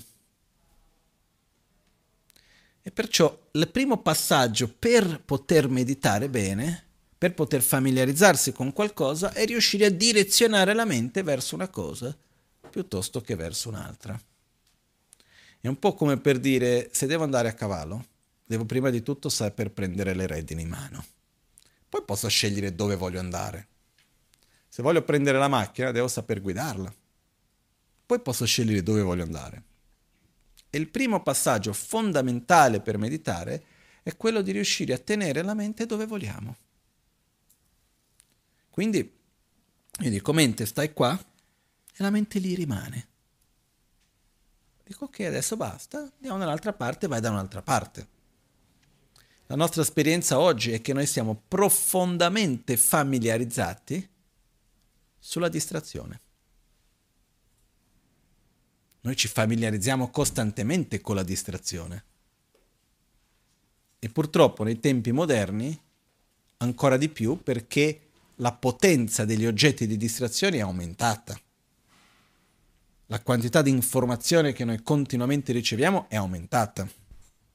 No? Questo in qualche modo mi ricorda, una volta un amico, un amico e anche marito di un'amica, lei che mi raccontò, loro sono andati insieme da un medico per far vedere lui.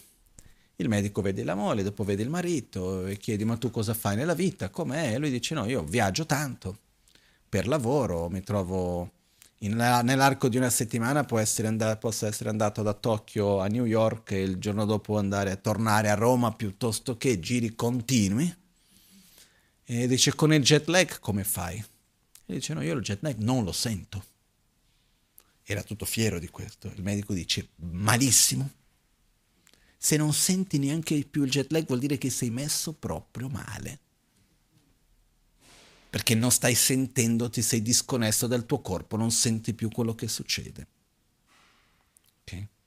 Questo esempio mi è venuto in mente perché un po' di tempo fa ho letto nelle notizie di questa canzoncina che una prof, un insegnante di scuola in Inghilterra aveva fatto per i suoi allievi della scuola, che poi è diventata una cosa virale in tutto il mondo, che era di Baby Shark. Io l'ho letto e gli ho detto, fammi sentire che cos'è questa roba. Non l'avessi mai fatto. Mi è rimasta in testa per almeno una settimana. No? Meglio che non parli anche tanto, non ritorna. Perché io cerco di avere pochi stimoli esterni. Io vedo che quando ci sono certi prendono uno spazio grande. Perché? Perché c'è spazio. Perciò devo stare attento su che cosa voglio la mia attenzione. Noi spesso siamo suefatti da così tanta informazione che non, non prende neanche più tanto spazio perché c'è così tanta roba. Perciò il primo livello, la prima cosa che va fatta per riuscire a concentrarci è diminuire gli stimoli esterni. In tibetano si usa il termine tsam, che vuol dire limite, che vuol dire come frontiera. Qual è il limite che do? Di che cosa mi serve e cosa non mi serve? Quando si dice di andare in ritiro, uno degli obiettivi è perché noi siamo così abituati, familiarizzati con la distrazione, che per riprendere un po' le redini in mano, dobbiamo prima di tutto togliere gli oggetti di distrazione. Io non dico che mi aspetto da voi che da un giorno all'altro non si chiuda in un, una stanza per meditare per mesi, non veda più nulla, non parli con nessuno. Se uno non lo sa fare bene va fuori, eh? Fare questo, come diceva Milarepa, che è uno dei più famosi meditatori nella storia del buddismo tibetano, e chi non l'ha mai letto la sua vita, vi invito a fare, che è molto bella, si chiama proprio Milarepa. Sono due o tre versioni in italiano del, suo, del libro della sua vita. Comunque Milarepa, un verso che viene attribuito a lui, dice che dice meditare senza aver prima ascoltato e compreso è come cercare di scalare una grande roccia con le mani chiuse. E poi c'è un altro passaggio in cui invece dice meditare senza avere delle corrette istruzioni, no, andare in ritiro nella caverna, ritirarsi senza avere le corrette istruzioni su cui meditare non è altro che solo aumentare le sofferenze a se stesso, nel senso che è faticoso stare in ritiro, perché originalmente uno andava in caverna da mangiare, è faticoso, freddo, eccetera eccetera. Se uno fa questo in un contesto che si toglie le distrazioni e sa che cosa fare con la propria mente, è meraviglioso. Ma se uno non sa cosa fare con la propria mente, non funziona neanche. Noi abbiamo tante cose che possiamo fare con la nostra mente, ma il primo passo in assoluto è diminuire le distrazioni. Quindi io non dico a tutti dovete chiudere tutte le distrazioni, tutti gli oggetti sensoriali esterni, non dico quello, però cercare almeno di cominciare a fare un po' di dieta. Non dico di non mangiare. La dieta di informazioni, la dieta di input che noi continuamente riceviamo, che tengono la mente sempre lì a dover vedere, giudicare, criticare, eh, desiderare una cosa, l'altra. La mente è sempre in movimento, non si ferma mai. Invece diminuire la quantità di stimoli che noi abbiamo, fare un po' di dieta in questo senso. È faticoso? Sì. Perché? Perché siamo abituati. Non so se vi è mai capitato di avere un istinto naturale, come se fosse un impulso da dentro forte di voler prendere in mano il cellulare e non avere una ragione.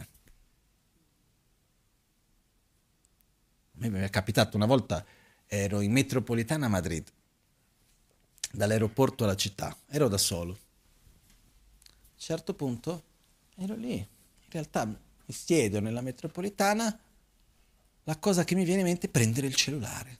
Non dovevo fare nulla. Lo prendo in mano e mi chiedo, non c'ho neanche il roaming. Ma che cosa voglio con questo oggetto? Che poi uno quando lo sa anche gira senza dover, dover cercando qualcosa che deve fare. Ok? Non so se è mai capitato. Ok? Io quella volta lì ho detto no, l'ho rimesso dentro. Ho preso invece la mala, no? E ho cominciato a fare un po' di mantra. Per una parte della mia mente era ancora lì attaccata al cellulare. Ok? Perché questo accade? Importante per noi capire. Perché se noi capiamo questo riusciamo a gestire un po' meglio la cosa. La mia interpretazione, da quello che ho capito io, è che corpo e mente sono direttamente connessi, sono la stessa cosa, sono manifestazioni dello stesso. Okay? Quando noi vediamo una novità, è piacevole o no? Sì, per quello che uno piace andare a fare le vacanze, vedere luoghi dove non è andato prima, eccetera. C'è una novità. Fisicamente cosa succede? C'è un attimo di dopamina. Quindi il corpo rilascia dopamina quando noi abbiamo una novità davanti a noi. La dopamina porta una sensazione interna di piacere. Ok? Il nostro più grande attaccamento è la sensazione di piacere. Quindi se io faccio una cosa che mi dà una sensazione di piacere, io voglio ripeterla. O no? E il problema che io vedo è che fino a poco tempo fa quanto ci voleva per essere davanti a una novità? Doveva camminare un po', cercare di vedere una cosa, aprire gli occhi al mondo, vedere, non era così semplice. Oggi dove, dov'è, come fai per avere una novità? Basta, palmo della mano, sport nazionale, internazionale col pollice o con un altro dito, girare, vedere e rimanere lì rimbambito davanti a quello schermo. Quello che non so il quanto quanti di noi abbiamo capito, quella dipendenza che avviene è fisica, è chimica. Quindi quando togliamo quella distrazione c'è un momento di astinenza. Fa male, crea ansia. Non perché quello ci faccia bene, ma perché abbiamo creato una dipendenza che crea tanti altri problemi dopo. Che adesso non è il momento, E parlando con delle persone che lavorano proprio nel mondo dei media sociali, ma in un livello molto professionale in questo ambito, mi hanno detto sì sì, una volta parlavo di questo, mi hanno detto no, nell'ambito delle grandi società di media sociali eccetera esiste una posizione che è la persona che ha il compito di aumentare la dopamina nelle persone che utilizzano, e loro hanno dei modi, modi per calcolare quanta dopamina vanno a generare, ci sono dei termini speciali per questo. Perché il modo di tenere l'attenzione è quello, è chimico. Cosa c'entra questo con la meditazione? Che se Buddha duemilacinquecento anni fa, l'Amazon K, quanto è stato l'Amazon K? Circa seicento anni fa, quanto è stato? Io poi con gli anni faccio sempre confusione, come ho detto prima. Hanno detto, per riuscire a avere buona concentrazione uno deve diminuire gli oggetti di distrazione.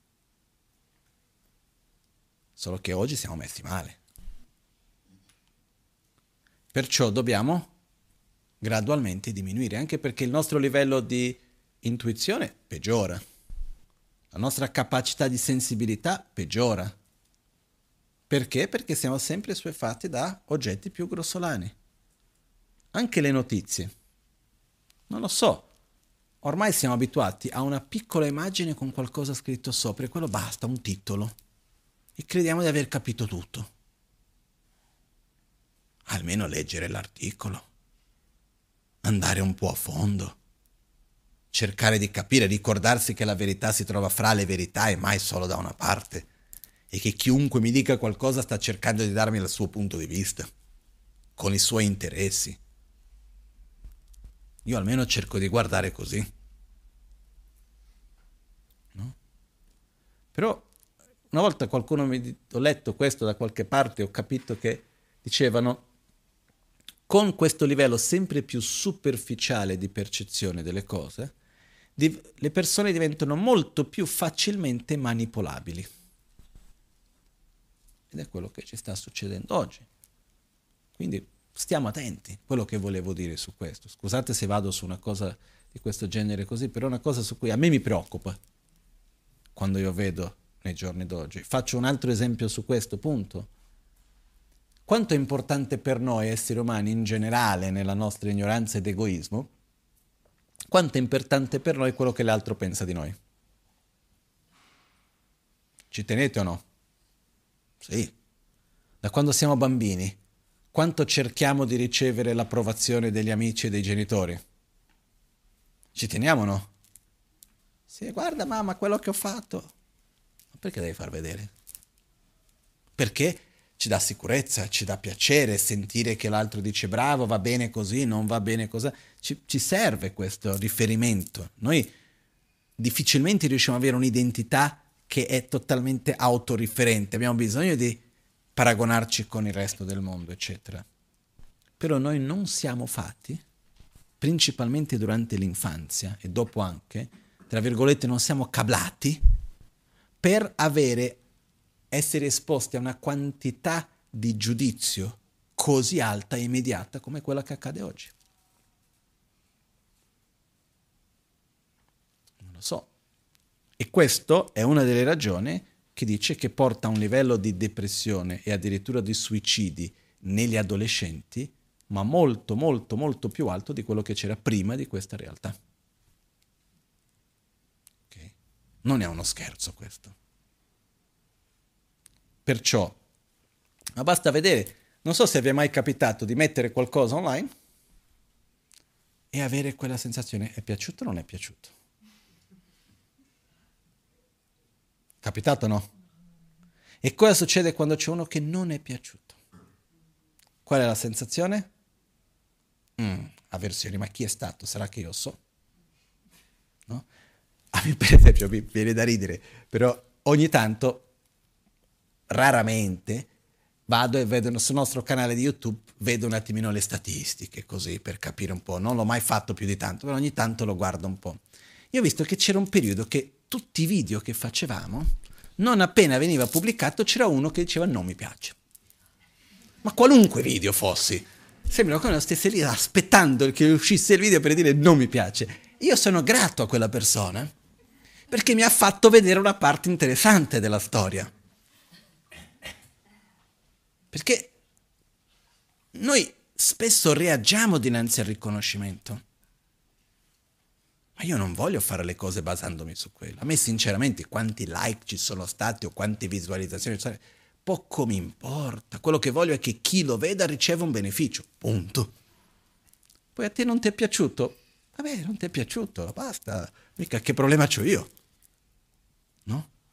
Invece c'è una parte del nostro meccanismo, del nostro proprio egoismo che dice ah, sent contro di me. E quindi cominciamo a chiedere, ma chi sarà quello che non mi piace? Ma da dove verrà quello lì che ogni volta dice che non va bene? E da qua nasce il proverbio tibetano, che la Magancia ogni tanto citava, che dice chi ruba fa un'azione negativa, chi viene rubato fa mille. Perché chi ruba è andato lì e ha rubato, punto. Questo non giustifica il fatto di, del furto, eh? Però chi viene rubato comincia, ma chi è stato? Ma sarà stato quello, sarà stato quell'altro, e comincia a pensare male di altre mille persone, no? Tutto questo per dire che dobbiamo stare attenti a come utilizziamo gli strumenti che ci vengono dati. Io non sono qua a dire che sono strumenti che sono cattivi, negativi. Io quello che vedo è che la gran maggioranza di noi non ha la maturità di saper discernere e utilizzare con maturità questi strumenti. Scusate se lo dico. Ma vedo nel monastero di Tashi Lhunpo in Tibet, l'ultima volta che sono stato lì, sono rimasto scioccato da come sono tutti lì suefatti dai cellulari e da queste cose. È una, è una roba bruttissima, scusate se lo dico. Quindi ha un modo così profondo di prenderci tramite il processo chimico che noi ci lasciamo andare. Quindi, se vogliamo avere un po' più di controllo della nostra mente, se vogliamo meditare, è importante cominciare a diminuire questo. È già un esercizio che non è facile. No? L'esercizio di spegnere il telefono del tutto. Questo mi ricorda un giornalista della B B C che scrisse un articolo diversi anni fa in cui lui diceva l'internet mi aiuta a lavorare meglio o peggio? Mi influenza meglio o peggio a lavorare? Un giornalista. Diremmo che è uno strumento importante, no? Voglio fare ricerca su qualunque cosa, in qualunque momento arrivo, velo- mi comunico velocemente, eccetera. E lui ha fatto una prova. Ha detto, voglio fare una settimana in cui lui ha preso proprio, andava lì e accendeva il router di internet un'ora al giorno, il resto era spento, quindi anche se lui volesse connettersi non c'era mezzo e aveva un'ora al giorno per usare internet, tutto il resto senza. Durante quell'ora lui faceva le ricerche che aveva bisogno, aveva un'ora all'orologio, rispondeva alle email, mandava le email che c'era, eccetera, eccetera. Aveva un'ora per leggere le email, scaricare, mandare le risposte e fare queste cose qua, fare le ricerche che aveva. E il resto del tempo senza internet. Lui ha detto che la qualità del suo lavoro è migliorata in un modo incredibile. Perché uno ha la sensazione che perché io sto guardando in giro e facendo ricerca sto facendo qualcosa. Quando in realtà uno non sta rifletti, rifle, riflettendo su qualcosa. Quell'ora lui scaric- faceva le ricerche, scaricava le cose e poi prendeva il resto della giornata per leggere, per riflettere, per prendere libri, per guardare altre cose, per scrivere con attenzione, con calma. E ha visto che la qualità è aumentata in un modo enorme. Lo stesso problema abbiamo oggi con la comunicazione fra di noi. Guardate che esco un po' dall'argomento, però questa è una cosa che ci tengo a cuore. Io sono convinto che la comunicazione tramite messaggini è orribile. Ma per varie ragioni. Vi è mai capitato di mandare un messaggio a qualcuno e sentirvi con mancanza di rispetto non qualun- perché la persona non vi ha risposto nei tempi che voi pensavate? Ha visto il mio messaggio, è online e non mi ha risposto, ma che cosa c'ha con me? Magari c'ha il mal di pancia, che ne so io. Magari sta lì vede, leggendo qualcosa, facendo qualunque cosa. Invece c'è questa necessità dell'immediato. E poi c'è un'altra cosa, la comunicazione è molto, molto, molto di più che quella verbale, è guardarsi negli occhi. E molto spesso una delle cose bellissime nella comunicazione non digitale è dover aspettare per dire qualcosa.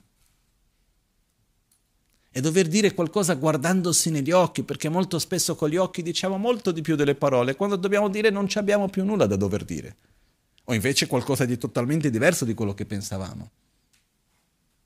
E devo aspettare, non è immediato, quindi do, mi do del tempo per elaborare dentro di me le cose. Do più valore a quello che ricevo, perché non è tutto sempre subito. Perciò dobbiamo stare attenti anche come comunichiamo, perché è una parte fondamentale della nostra vita. Io mi ricordo un amico che lavorava in una società importante, lui aveva stabilito una regola nel lavoro, che era, se tu mandi un'email, che ormai già non, quasi non esistono più, però lui dice, se tu mandi un'email e la persona ti risponde, e la risposta della persona richiede che tu mandi un'altra risposta, la mandi. Se la risposta della persona ti risponde, tu devi mandare un altro email, non rispondere. Fissi un appuntamento. Possibilmente dove vi vedete faccia a faccia, non tramite uno schermo. Ok? Perciò noi abbiamo dei potenzi- potenziali enormi. Però dobbiamo attingere a questi potenziali, dobbiamo lasciare il campo fertile perché possano manifestarsi. Quando sentiamo parlare i grandi, grandiosi della nostra storia, no? Per dire, mi viene in mente da Einstein, nel mondo della scienza, nel mondo del business, che ne so, mi viene in mente Steve Jobs. Due persone, grandi pensatori, no? Ognuno nel suo campo con le sue cose. Einstein, per esempio, dove cercava le sue migliori idee? Quando lui doveva capire qualcosa, cercare qualcosa, dov'è che lui lo cercava? Si metteva a leggere, a studiare, a pensare? No, lui faceva le passeggiate. E c'aveva una cosa che lui diceva, che lui chiamava il pisolino di un minuto, che si racconta che lui prendeva in mano qualcosa di pesante, tipo un... una sorta di grande cucchiaio di ferro, qualcosa così, lo teneva in mano e cercava di addormentarsi. E quando stava per addormentarsi cadeva, e quindi faceva rumore, lui si risvegliava e ritornava, perché lui diceva che la sua esperienza è che quello stato di dormiveglia è dove venivano le migliori idee. Però se si addormentava totalmente poi non si ricordava più. Quindi aveva quella tecnica che quella roba cadeva e si svegliava, però quell'idea l'aveva presa. Steve Jobs diceva che fra tutte le cose la cosa più importante che lui aveva era la sua intuizione e la sua creatività. E lui, quando doveva trovare una soluzione, lui camminava, andava nella natura, cercava di allontanarsi dall'oggetto su cui doveva pensare per riuscire a pensare su quell'oggetto lì. Ok? Spesso avere tanto vuol dire non vedere quello che c'è davanti. E quindi è come anche con una persona. Spesso riusciamo a vedere meglio la persona quando ci allontaniamo un po'.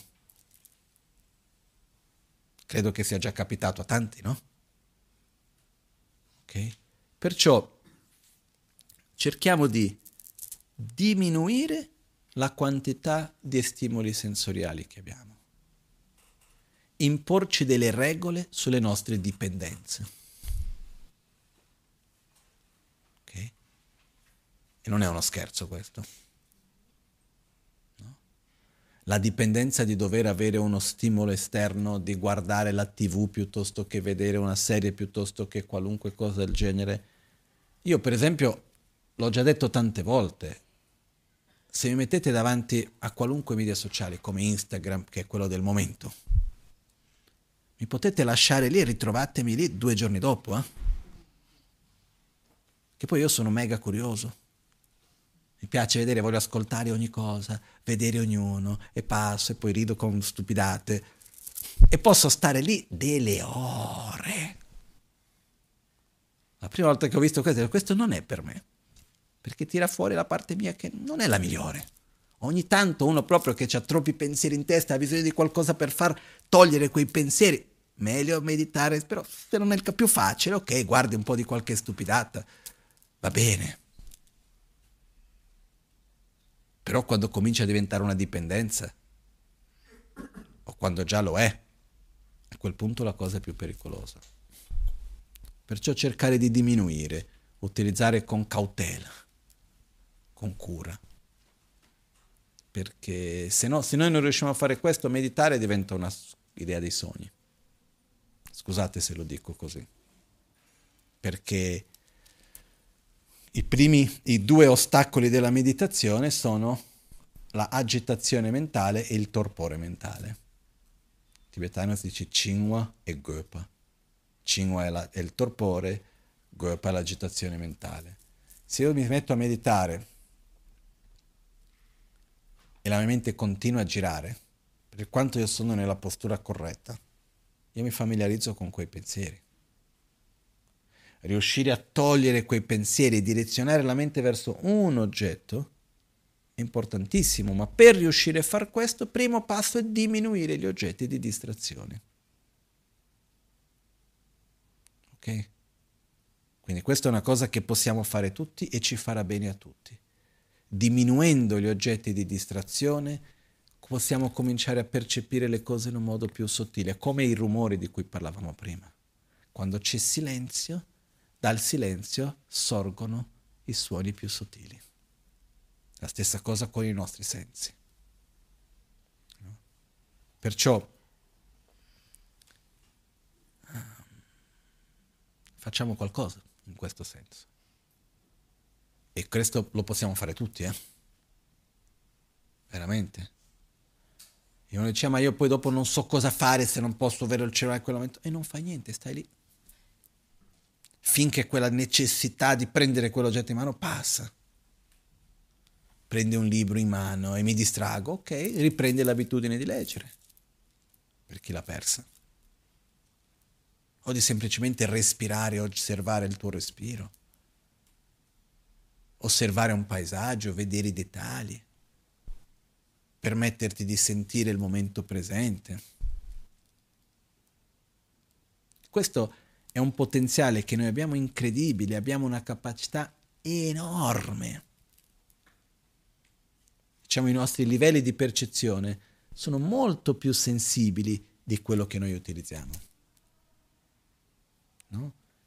È l'esempio che abbiamo fatto prima del suono. La sensibilità della nostra percezione del suono è al minimo. Perché? Perché siamo sempre con suoni molto forti, tutto forte. Quindi più abbiamo silenzio, più aumentiamo la nostra capacità di sensibilità. E la stessa cosa succede con le altre percezioni che abbiamo, la percezione dell'altro che c'è davanti a noi, la nostra intuizione. Tutto questo si sviluppa tantissimo quando diamo lo spazio per. E vedremo che a un certo punto le idee, le comprensioni, abbiamo anche momenti in cui sorgono da posti che non capiamo neanche bene, molto bene da, da dove sorgono. Sono esperienze molto importanti, molto belle. Ok? Però cerchiamo di avere un po' più di silenzio. Questa era un po', diciamo, l'essenza di quello che volevo condividere con voi oggi, questo pensiero di l'importanza per noi di avere un po' più di silenzio dei nostri sensi, silenzio dei pensieri, degli stimoli costanti che siamo spesso bombardati.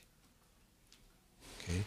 Perché anche in questo modo c'è un momento nel quale, percependo le cose più sottili, la vita diventa più piena di dettagli. Riusciamo a vedere cose che prima non vedevamo, riusciamo a vivere le cose in un modo più profondo anche, ed è molto più bello. Ok? Quindi, e questo, ritornando al medico del Nepal, il pericolo per i medici d'oggi è che, dovendo basare le loro scelte sugli esami, macchine, uno ritorna a un livello più grossolano della propria percezione e perde la propria sensibilità. No? E chiudo con un aneddoto simpatico, che un'amica che è medico nell'ospedale d'emergenza in Spagna, arriva una paziente, una ragazza cinese. Arriva in emergenza e dice: che cosa hai? E la ragazza dice: io ho l'appendicite, mi, deve, mi dovete operare. Faccio, ok, hai dei dolori? No. Uh, come fai a sapere che c'ho? No, io ho fatto una visita col mio medico cinese, in Cina, tramite cellulare, e ho mandato la foto della mia lingua, lui ha detto di andare subito in ospedale, perché c'ho l'appendicite. Ho detto, fammi vedere la lingua, è normale. Oh, cosa c'hai? Oh, lei ha detto, ok, facciamo un esame di sangue. Va lì, fa l'esame di sangue, tutto normale. La tocca. Tutto quello che doveva fare per vedere se c'era un'appendicite era tutto normale. Il suo capo dice, mandala via, basta, perché lì c'è un orario, tanta gente per vedere, non puoi... Ormai tanti professionisti sono ormai hanno le mani e le piedi legati nei sistemi, che non puoi fare quello che dentro il sistema non c'è, e lei è riuscita, alla fine ha detto no, qualcosa ci deve essere, ha seguito un po' la sua intuizione e ha fatto un attacco, è riuscita a fare un attacco, una risonanza a questa ragazza, e nell'attacco è venuto fuori che c'era una forma estremamente rara di appendicite che si manifesta con chiarezza, con sintomi, solo quando ormai è tanto tardi, e quindi lei l'avrebbe mandata a casa, dopo di qualche ora questa ragazza starebbe gridando di dolore e magari diventava anche tardi per poter fare un intervento come si deve, eccetera. E nell'ospedale è diventato la battuta, buttiamo via tutti i macchinari e mandiamo la foto al medico in Cina, no? Della lingua, foto della lingua di tutti, buttiamo via i macchinari. Ma quello che voglio dire è che tutti noi possiamo sviluppare la nostra capacità. Il corpo fa vedere tutto quello che succede. No? Per esempio, se uno sa leggere, si sa quali sono le emozioni che c'è in faccia, dalla faccia della persona. Si sa se la persona dice la verità o sta mentendo. Tutto questo si manifesta, e quello che accade dentro di noi, il corpo lo manifesta, dipende quanto noi siamo capaci di leggerlo o meno. Però più andiamo a livello grossolano, meno siamo capaci di percepire gli aspetti più sottili. Ok? E nella nostra vita utilizziamo le macchine, facciamo gli esami, però cerchiamo di mantenere la nostra sensibilità e svilupparla sempre di più. Cerchiamo di unire il meglio di ognuno. Quindi nella nostra vita di tutti i giorni anche. Cercare di coltivare la nostra intuizione, la nostra sensibilità in tutti gli aspetti dove... è veramente importante, ok? E per questo un po' di silenzio fa sempre bene a tutti.